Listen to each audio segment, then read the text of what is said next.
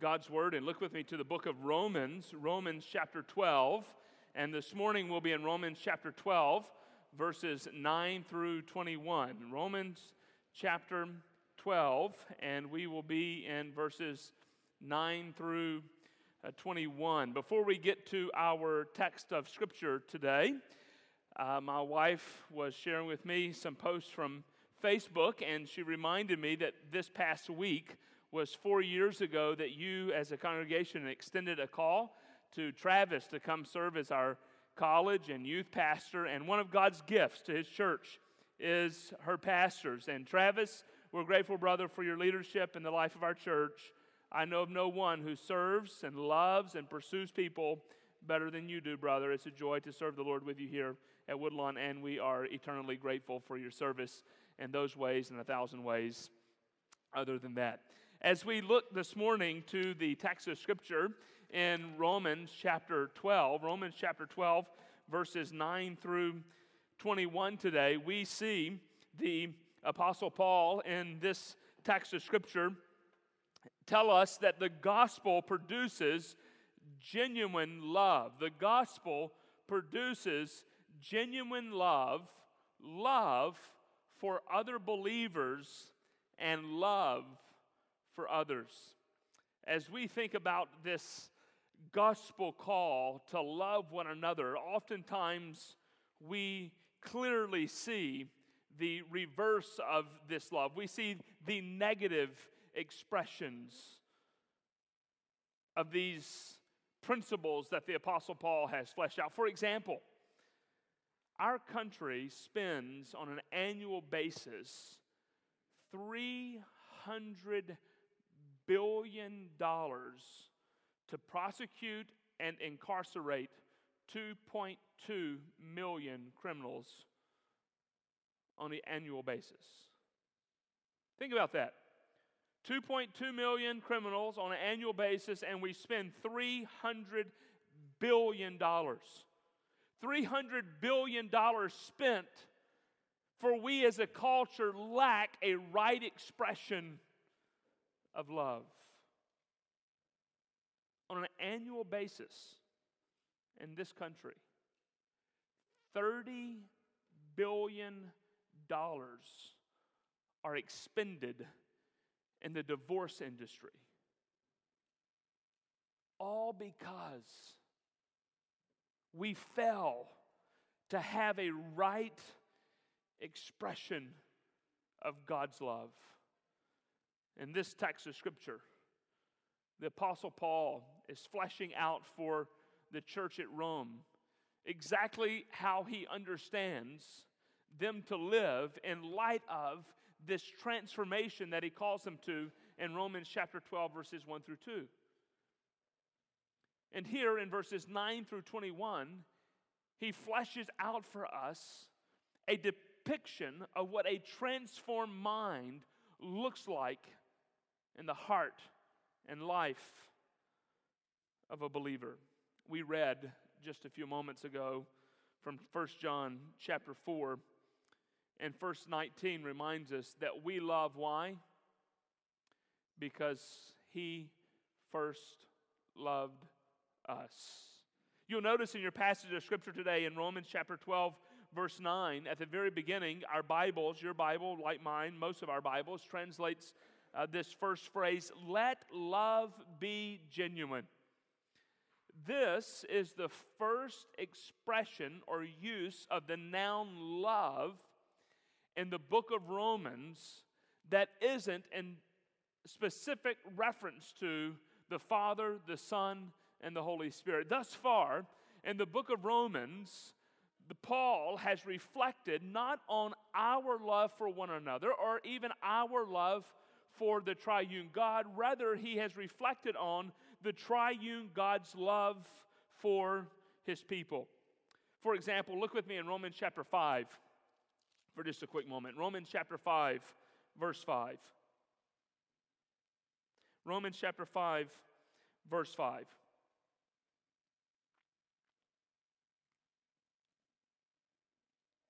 And hope does not put us to shame because whose love? God's love has been poured out into our hearts through the Holy Spirit who has been given to us. Look at verse 8 of chapter 5. Chapter 5, verse 8. But God shows or demonstrates his love for us in that while we were still sinners, Christ died for us. Look at chapter 8, verse 35. Chapter 8, verse 35. Who shall separate us from the love of Christ? Who shall separate us from the incredible, deep, rich of the love of Christ? You can look back to chapter 5, verse 5 for just a second, and then we're going to flip over to chapter 15. But chapter 5, verse 5 also mentions the role of the Holy Spirit in this act of love. And hope does not put us to shame because God's love has been poured out into our hearts. How? Through the Holy Spirit who has been given to us. Look in chapter 15, Romans chapter 15, verse 30. Romans chapter 15, verse 30. I appeal to you, brothers, by our Lord Jesus Christ and by the love of the Spirit. Up until Romans chapter 12, verse 9, thus far, a reflection on love has been a reflection on the triune God's deep, full, rich love for his people. And it's based on that love, it's based on that demonstration that now the Apostle Paul begins here in Romans chapter 12, verse 9, to flesh out for us some practical implications for love in the hearts and lives of those who by faith have trusted in the Lord Jesus Christ. Notice what the Bible says let love be genuine. Now, Paul in Romans chapter 9, B, if you will, is in boy, all the way down through verse 21, is about to throw out to us approximately 30 statements on what love is. And as we make our way through here, in some ways, these things seem to be discombobulated or disconnected from one another, yet he is expressing for us what this genuine love really looks like in the heart and lives of believers. Think of Romans chapter 12, verses 9 through 21, as much as we do of 1 Corinthians chapter 13, for example. 1 Corinthians chapter 13 isn't necessarily calling us to perform a certain action as much as it is demonstrating for us what genuine, authentic love looks like in the heart and lives of those who by faith have trusted in Jesus. This is exactly what Paul is doing here in Romans chapter 12. Now, for the majority of us, including myself, our English Bibles reads the majority of these sentences as though they are commands or verbs. But the large majority of the statements in this passage of Scripture are participles and two infinitives. In fact, the first verse here that says, Let love be genuine, that reads in an English sense as a command. Somebody's phone is going off.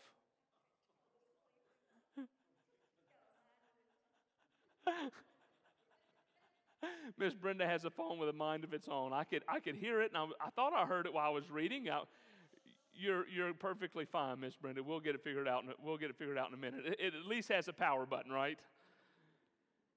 That's okay. We traveled Friday up to a funeral in uh, Monroe, and um, Alla was looking at Lynn Bailey's phone and somehow started playing this really loud music, and it just wouldn't stop. And so we were all embarrassed sitting in the back of, sitting back.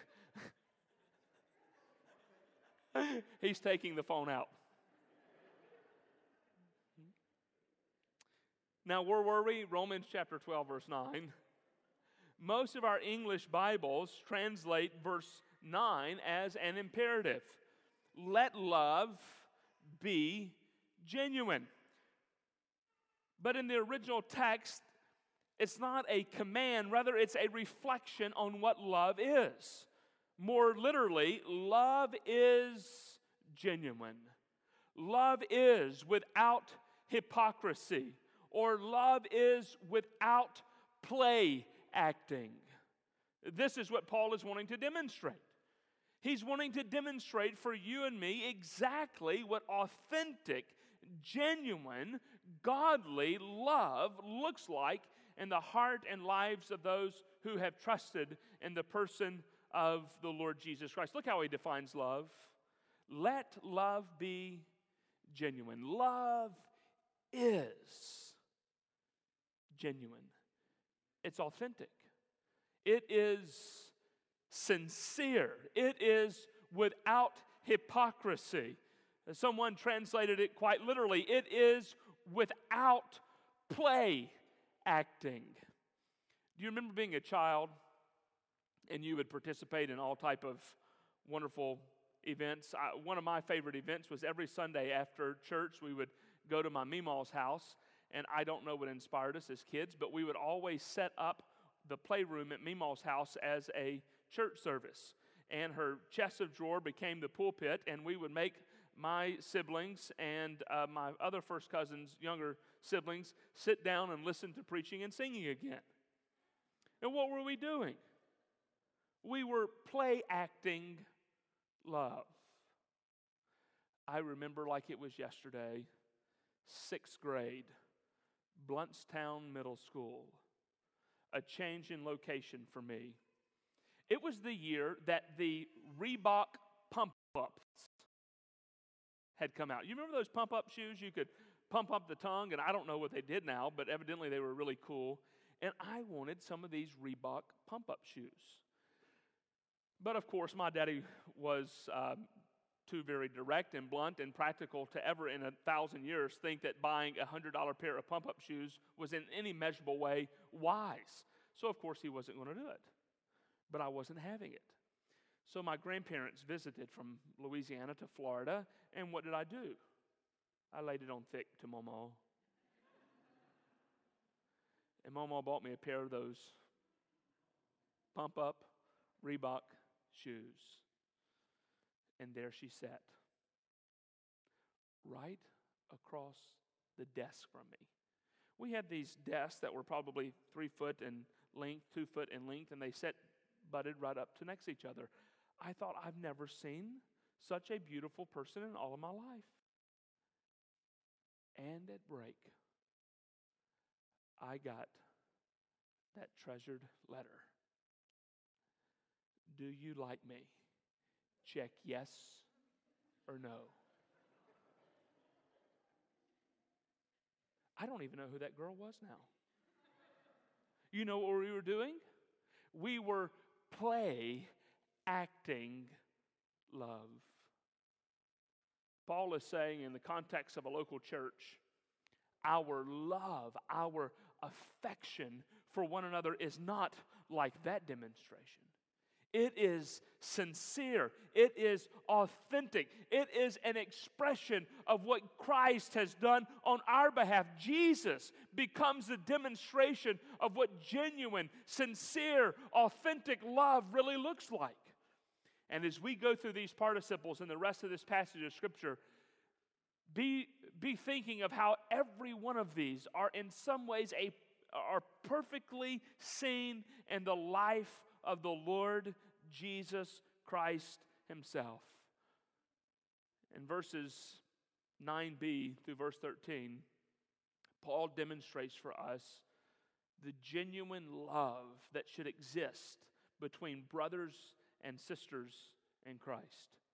This, after all, is what he's doing in 1 Corinthians chapter 13. He's talking about what love should look like in the context of a local church. 1 Corinthians chapter 13 is not a text of scripture about marriage. It's a specific reference to the way in which we are to love one another in the context of the church. And this is what Paul is doing here in verses 9b through verse 13. Listen at how Paul reflects on what genuine love really looks like. Genuine love is abhorring what is evil. Genuine love is clinging to the good. Genuine love is seen in brotherly love, familial affection for one another, and honor leading the way for one another. Or, as our Bible says, abhor what is evil, hold fast to what is good, love one another with brotherly affection, outdo one another in showing honor.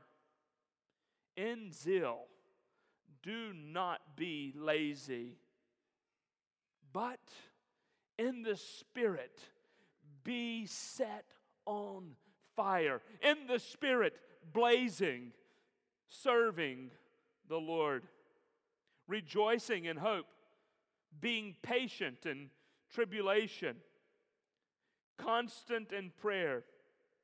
Verse 13 contribute to the needs of the saints and seek to show hospitality. Verses 9 through verse 13 are all one long sentence in our Greek New Testament depicting for us what authentic, genuine love looks like among believers.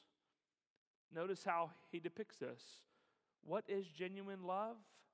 Despising, hating, abhorring what is evil. Love does not pursue evil. Love does everything necessary to reject evil. Notice what he says it, it pursues actually the good. It holds fast to that which is good, it clings to the good. Now, what is the good? You might say, well, for me, this is evil and that is good. And somebody else says, yeah, yeah, but for me, what you said was evil is good, and what I say is good is actually evil. How do we come to understand that which is evil and and that which is good. Where is this codified body of, of material that we can turn to that says, no, no, this is a genuine reflection of that which is evil? Friends, God has given that to us in His Word. If you want to know how to hate evil or what evil is, God has granted that understanding to you and me in the context of His Word. What are you pursuing in your relationships with one another today? What's your desire for your children? What's your desire for the people of God in the body of Christ here at Woodlawn? How are we pushing one another toward hating that which is evil and holding fast to that which is good? Look what he says in verse 10 in brotherly love, showing familial affection to one another. Love one another with brotherly affection. You think of it in the context of your own family, your own siblings, your own parents, and there you really get a sense of what love is. How many times, parents, have you said to your children, wait until you have children one day and you will really understand what it means to love? We do this thing in my house I love you. The kids say, I love you more, right? You do the same thing. No, no, no, I love you more. I say, I understand that. I appreciate that. But I promise you, you don't love me more than I love you, and you will experience that one day when you have your own children. Friends, do you see what the text of Scripture is calling you and me to express in the context of the body of Christ? We are being called to express that same type of love for one another that same type of compassion and desire and affection for one another. Love one another with a brotherly affection. And then look what he says outdoing one another in honor. In honor, leading the way for one another. In other words, we ought to try to outdo each other in honor. For every way in which you honor me, I ought to try to up, I ought to try to up the ante, if you will, in showing honor. And by the way, these are active in nature. This is something that I am to be doing on a daily, regular basis. How much time do you spend, friend, thinking of ways that you can outlove one another in the body of Christ. We all have lists, do we not? Normally, our lists are the naughty list.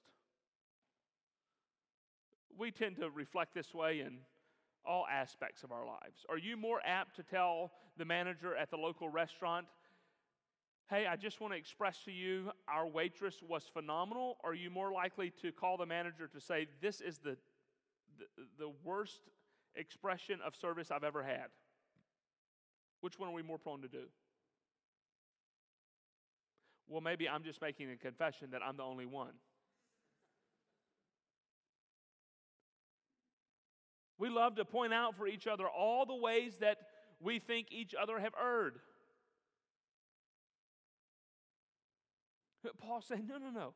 In the context of the local church, when your life has been transformed by this gospel narrative, the way that it manifests itself is in this deep, authentic love that we have for one another and the way in which we pursue others as brothers and sisters in Christ. In zeal, not being lazy, in the Spirit, set a fire, in the Spirit, blazing, serving as slaves to the Lord.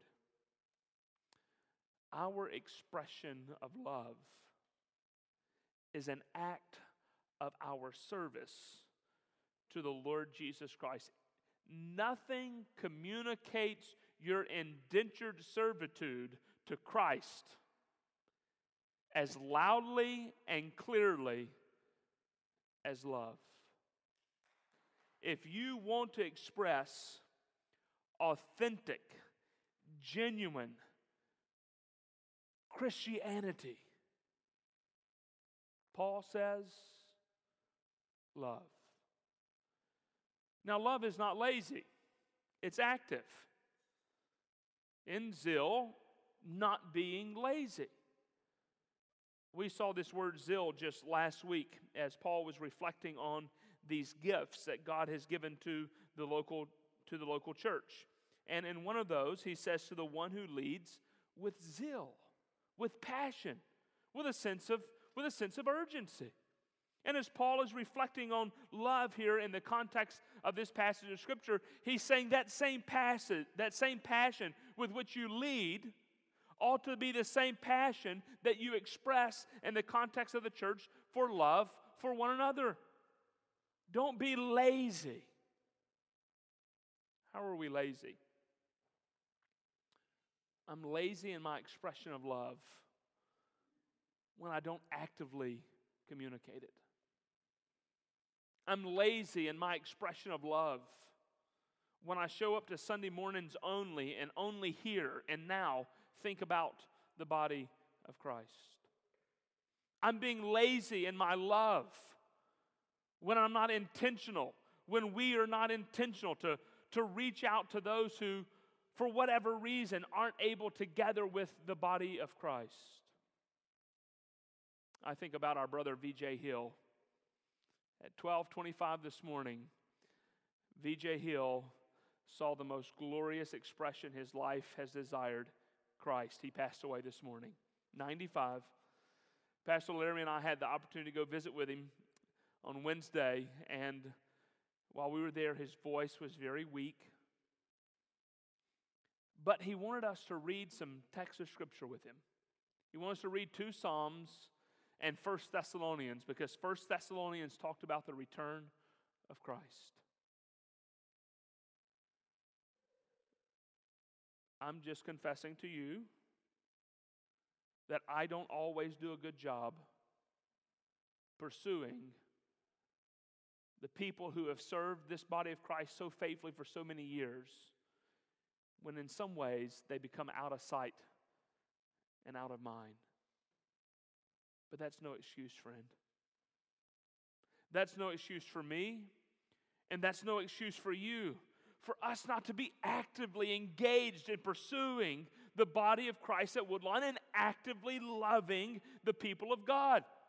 In the Spirit, set a fire.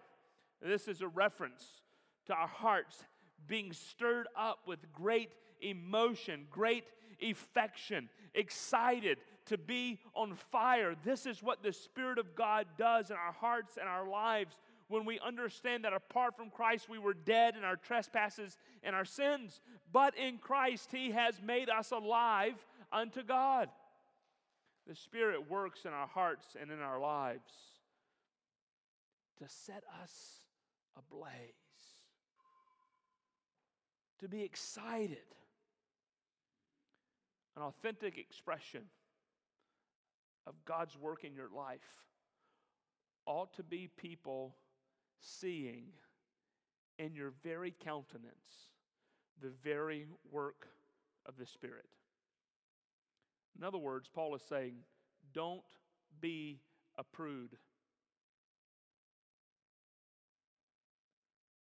Be joyful in your expressions of love.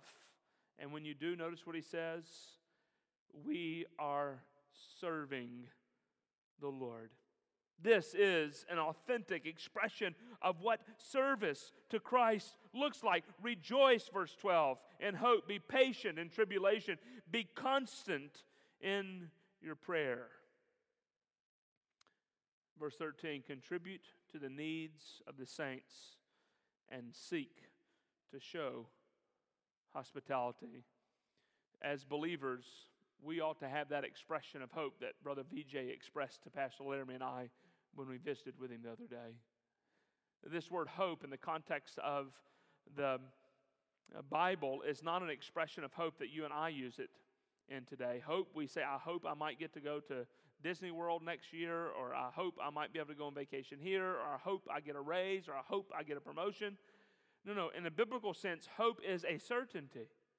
So notice what he's saying a, a true, authentic expression of love is rejoicing in hope, celebrating with a sense of confidence that God is who He says He is, that God will indeed be true to His word. We should rejoice in these truths of God's word. But not only rejoicing in the context of great hope, being patient in tribulation. One of the ways in which we demonstrate our authentic love for Christ is the way that we patiently endure through tribulation. Now, I'm going to hold the majority of my comments concerning this subject to uh, just a few moments in the text of Scripture because Paul is, interestingly enough, going to demonstrate this using the words of Christ as we drop down to verse 17 uh, here in just a few moments. And through prayer. Be consistent in prayer, consistently praying for one another. Think of it in terms of James's comments to the church. James in chapter 5 is reflecting on the temptation due to persecution of people leaving the faith. And what does James say? If your heart is tempted to leave the faith, he puts it in words of if you are sick, but that's a it's a reflection on faith. If you are sick in your faith, then you should call on the elders of your church and let them pray for you, for the effectual, fervent prayer of a righteous man availeth much. Paul is saying, particularly as we, we think about persecution, tribulation, the body of Christ ought to express its love for one another in the way in which we pray. How much time do you spend praying for the body of Christ? When's the last time you prayed for a member of the body of Christ and then you let them know about it? Paul says this is how we show authentic love. And lastly, verse 13, how do we show authentic love? In the context of the local church, we're generous toward one another. We love sincerely one another. So when someone in our church is hurting and we know that there's a financial need, we're willing to partner and to join in seeing that this need is met. In fact, friends, if you were to read the narrative of the book of Acts, in Acts chapter 2 and repeat it again in Acts chapter 4, we learn that the body of Christ comes together and they hold all of these wonderful things in common and they share with one another, such that there is not a need that is known among the body of Christ. Read that narrative. At the end of both of those expressions in Acts chapter 2 and Acts chapter 4, the Bible says that God used this incredible demonstration of hospitality to draw people to faith in Christ. When's the last time we've seen hospitality as an expression of evangelism? Paul, in the context of this passage of Scripture, is talking what he says later in the book of Galatians that, particularly for those in the household of faith, we ought to express a genuine love and devotion that even merits our own financial contributions. Now, I don't know about you, but I do know about Lewis. If this is what genuine love looks like, and there's a love meter up here beside me, I'm not sure that thing is ticking very high. Why? I'm selfish with my time. I'm selfish with my energies. I'm selfish with my finances. And yet, everything that Paul has demonstrated in this text runs counter culture to our hearts and our minds apart from Christ. Are you loving in this way, friend? Where is your love meter rising this morning? Particularly think of it in terms of Romans chapter 12, verses 9 through 13, particularly in light of the body of Christ. How are you expressing genuine, authentic love to the people of God here at Woodlawn Baptist Church? One of the ways that we express our lives have been transformed by Christ is the way that we love each other. But notice what Paul says now in verses 14 through 21 the way in which we love others. Now, Paul, here in verses 14 through 21, is going to move in and out just a few times and not only reflecting on the way in which Christians are to love the world. For example, look at verse 16. He's also going to reflect back again for just a brief about how we are to love one another. Live in harmony with one another. Do not be haughty, but associate with the lowly. Never be wise in your own sight. This phrase, live in harmony with one another, seems to be Paul reflecting back to how we are to live with one another in the body of Christ. But primarily here in verses 14 through 21, Paul is going to reflect on what we as believers, what genuine, authentic love looks like to those outside the context of the church. Look what he says in verse 14. And can you hear Jesus? Bless those who persecute you. Bless and do not curse them. Rejoice with those who rejoice, weep with those who weep. Live in harmony with one another. Do not be haughty, but associate with the lowly. Never be wise in your own sight. We repay no one evil for evil, but give thought to what is honorable in the sight of all. If possible, so far as it depends on you, live peaceably with all. Beloved, never avenge yourselves, but leave it to the wrath of God, for it is written, Vengeance is mine, I will repay, says the Lord. To the contrary, if your enemy is hungry, feed him. If he is thirsty, give him something to drink. For by doing so, you will heap burning coals on his head. Do not be overcome by evil, but overcome evil with good. If you thought the first few depictions were a tall order, now surely we're ready to throw in the towel. Gracious me.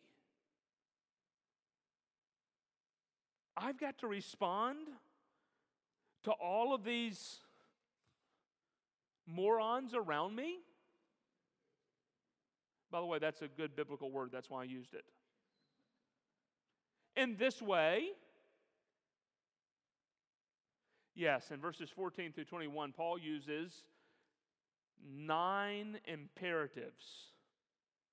Nine imperatives to communicate how we are to respond rightly to those who are outside the body of Christ. Verse 14 is a reflection, is it not, on Jesus' words? Look with me just real quickly in Luke chapter 6. Luke chapter 6, verse 27 and 28.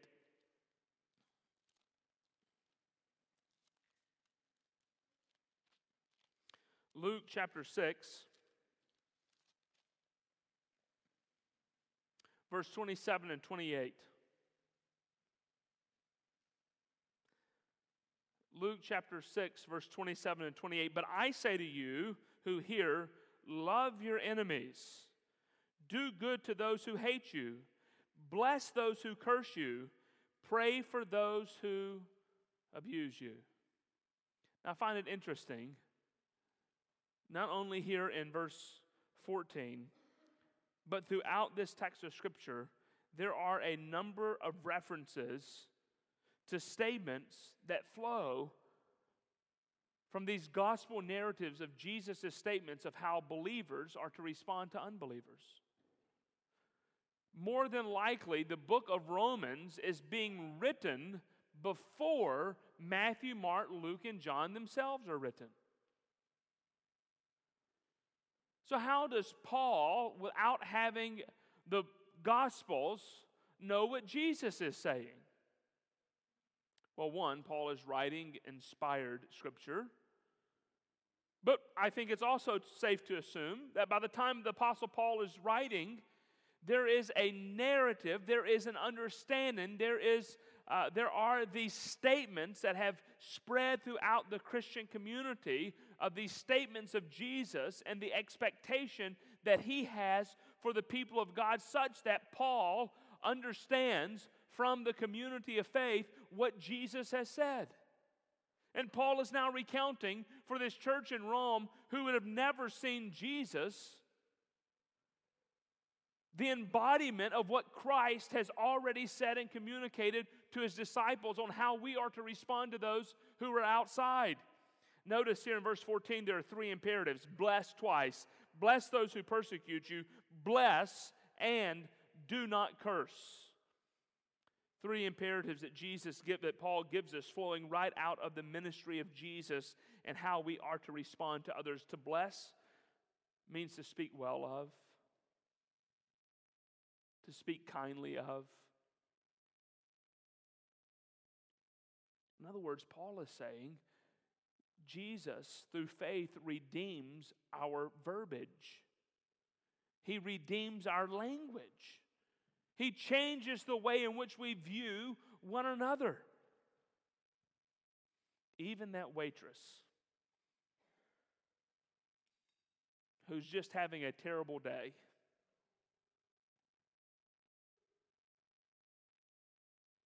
How are you responding to her? I'll show her. She'll get a dollar tip today. No, Jesus says, think completely different than that. Bless, bless, do not curse. Use your language to serve and to, to honor other people. Rejoice with those who weep and weep with those who weep.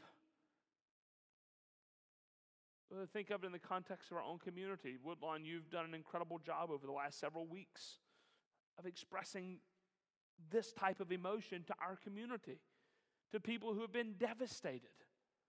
An expression of genuine love is to join people exactly where they are, to live in harmony with one another. Do not be haughty, but associate with the lowly. Never be wise in your own sight.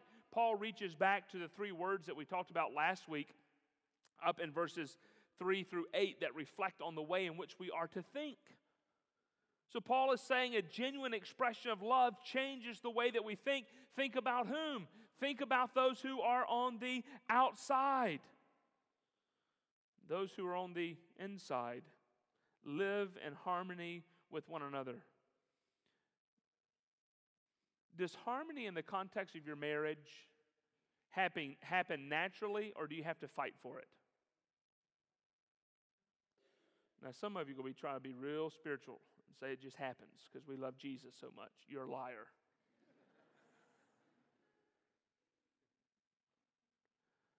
no. It's something that you have to continually fight for.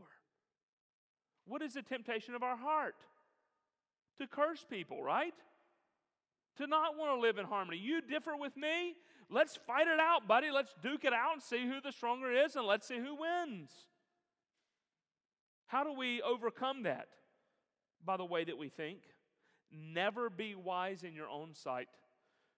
You know, the majority of expressions of frustration in my marriage happen over because I think I know everything. And Miss Richardson thinks she knows everything. And 99% of the time she does. It's how we're thinking. I have something I want to, to prove. I have something I want to get in over her. But here's the fourth imperative never be wise in your own sight. It reminds us of what Paul said last week. You ought not think more highly of yourself than you should. How are you responding to that employee at work who's aggravating the fire out of you? And they're five levels below you in terms of pay scale or importance. Do they know that you're a believer because of the way that you treat others? He continues with a reflection of the thoughts of Jesus, but Paul also writes this, in, for example, in 2 Corinthians chapter 8. Repay no one evil for evil, but give thought to do what is honorable in the sight of all. Do you hear the present action of this call? Right now, at this very moment. Are you seeking to do what is honorable in the sight of all people? See, selfishness says, I'm the only one that matters. Selflessness says, no, others matter.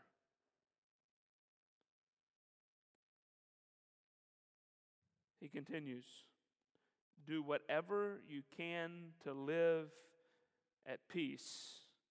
And the fifth imperative occurs in verse 19 Beloved, never avenge yourselves, but leave.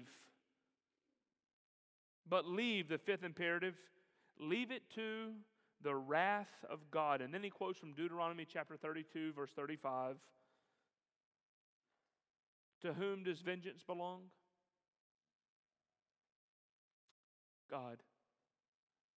Yeah, but she said something to me really ugly last Sunday.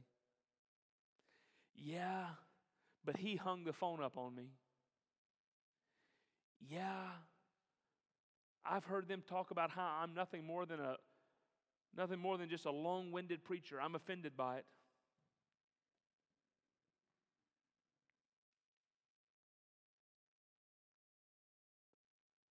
No, Paul is saying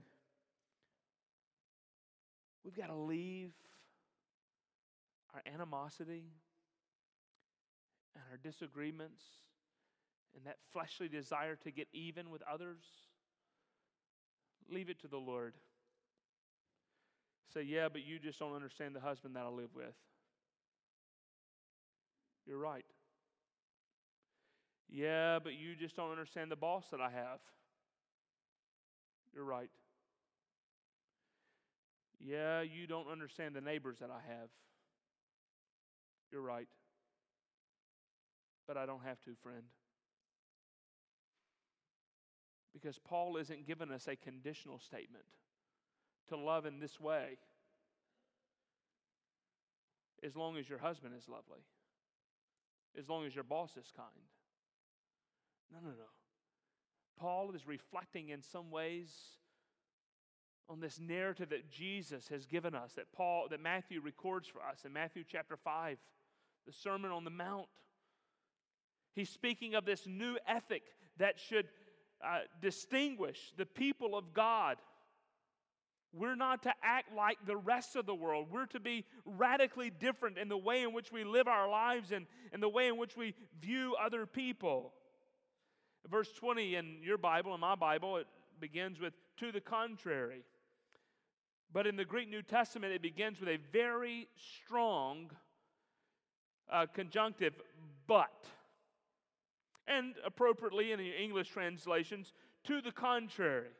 Paul wants to now paint a completely different picture. The temptation of our hearts is indeed to go after our enemies. But look what Paul says, but don't do that. Live in a completely different way. To the contrary, if your enemy is hungry,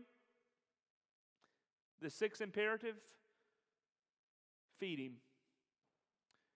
Do you hear Jesus' words here as well? If he is thirsty, the seventh imperative give him something to drink.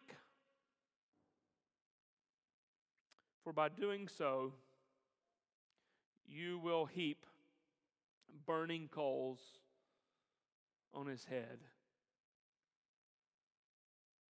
In other words, your kindness, your graciousness will cause a sense of conviction in those who have done you wrong. In other words, the way we as believers respond to others can be a communication of God's judgment on us or of our joining with God's judgment on others. See, friends, you will receive the wrath of God if you respond if you respond unkindly or you're not gracious. And this is a lesson, friends, that is exceedingly difficult for so many of us. Why? We love the last word. We love for others to know how smart we might be, so we respond in smart aleck ways. And for me personally, it's one of the reasons why I had to get off of social media. Because I found that I personally violated text of scripture such as this being on social media. It's really hard to sit behind a keyboard when I don't have to see somebody else sitting rightly in front of me and I can say all kind of mean things behind the keyboard. But you put us in front of, face to face with another person. And Jesus says, those who genuinely love God and God loves you, it changes the way we respond to one another. Why? Because at the end of the day, I'm not the judge. God is the judge. And he will indeed avenge every wrong that you or I have ever had to endure. So, verse 21, Paul gives us the eighth and ninth command Do not be overcome by evil, but overcome evil with good. Imperative number eight do not be overcome by evil. Don't let that evil overtake your hearts. Friends, so much problems in our culture happens because we allow the enemy, we allow Satan to overcome our lives with evil. We've been wronged, and so we want to make it right, and so bitterness wells up in our hearts, and we lash out, we murder. We murder people with our tongue far more than anybody has ever murdered with a weapon. do not be overcome. But look at the ninth imperative. But you overcome evil with good. A present active imperative. How do I overcome evil? By continually, moment by moment, day by day, intentionally being engaged to overcome that evil. How do I overcome this evil? Verses 14 and 15 Bless those who persecute you, bless and do not curse them. Rejoice with those who rejoice, weep with those who weep. How do I overcome evil? Verses 17 and 18 Repay no one evil for evil, but give thought to what is honorable in the sight of all. If possible, so far as it depends on you, live peaceably with all. How do I overcome evil? To the contrary, if somebody is hungry, feed them. If somebody is thirsty, give them drink.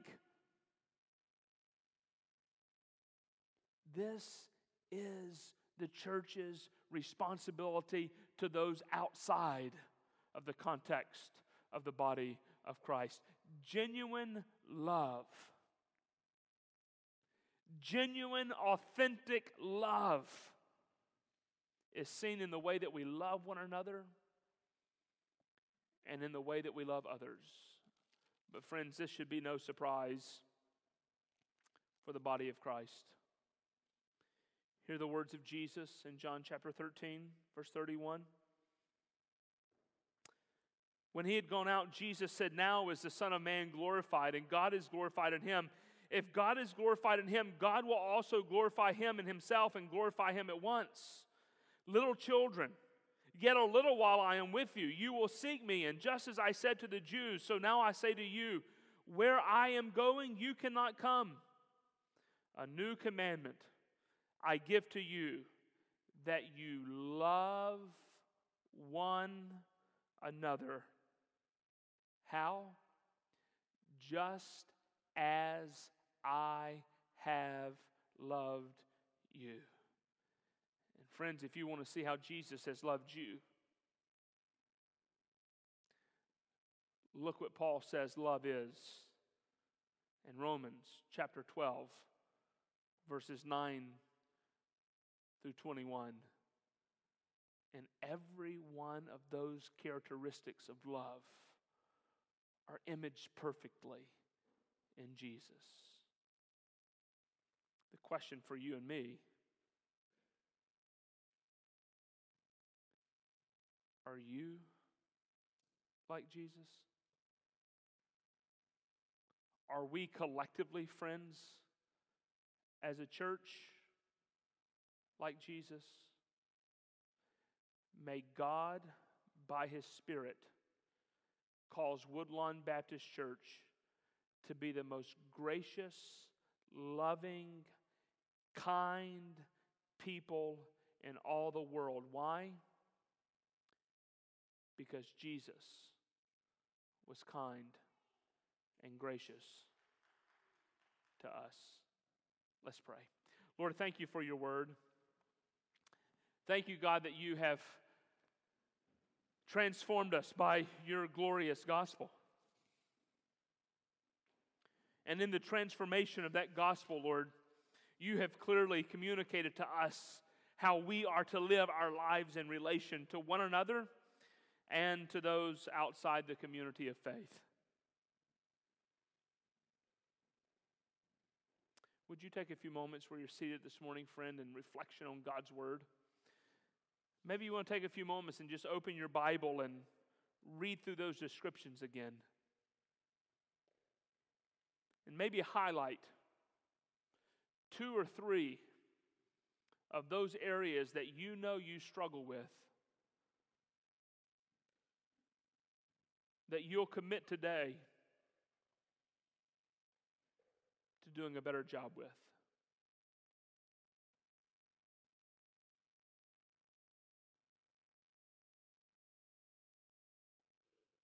Better job with in loving the body of Christ?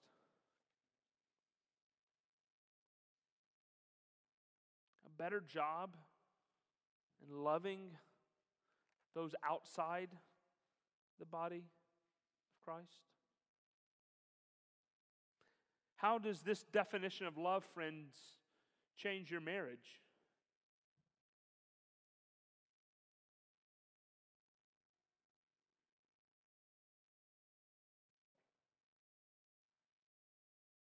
How does this definition of love change the way you view your boss?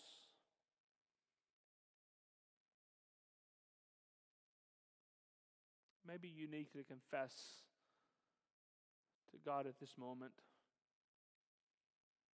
that you've not been faithful to demonstrate these acts of love. Be specific to the Lord.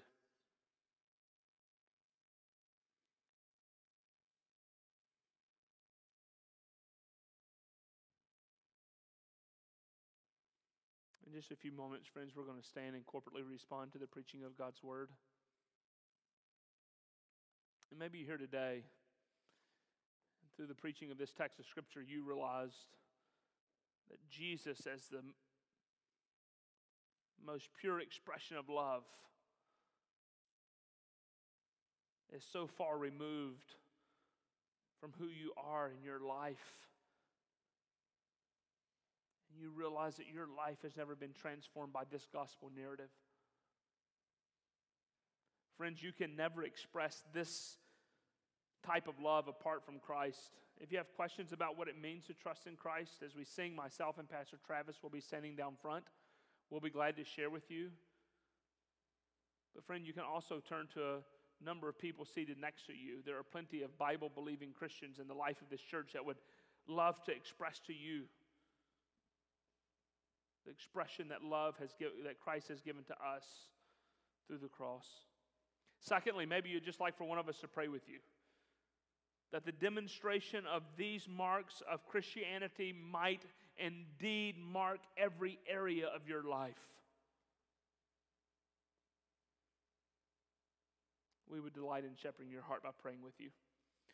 Or thirdly, maybe God has placed upon your heart that this is a congregation in which you need to be connected to live out your life on mission with Him, this would be an opportunity for you to express your interest in being part of this faith family. Lord, as we respond to you, may our response be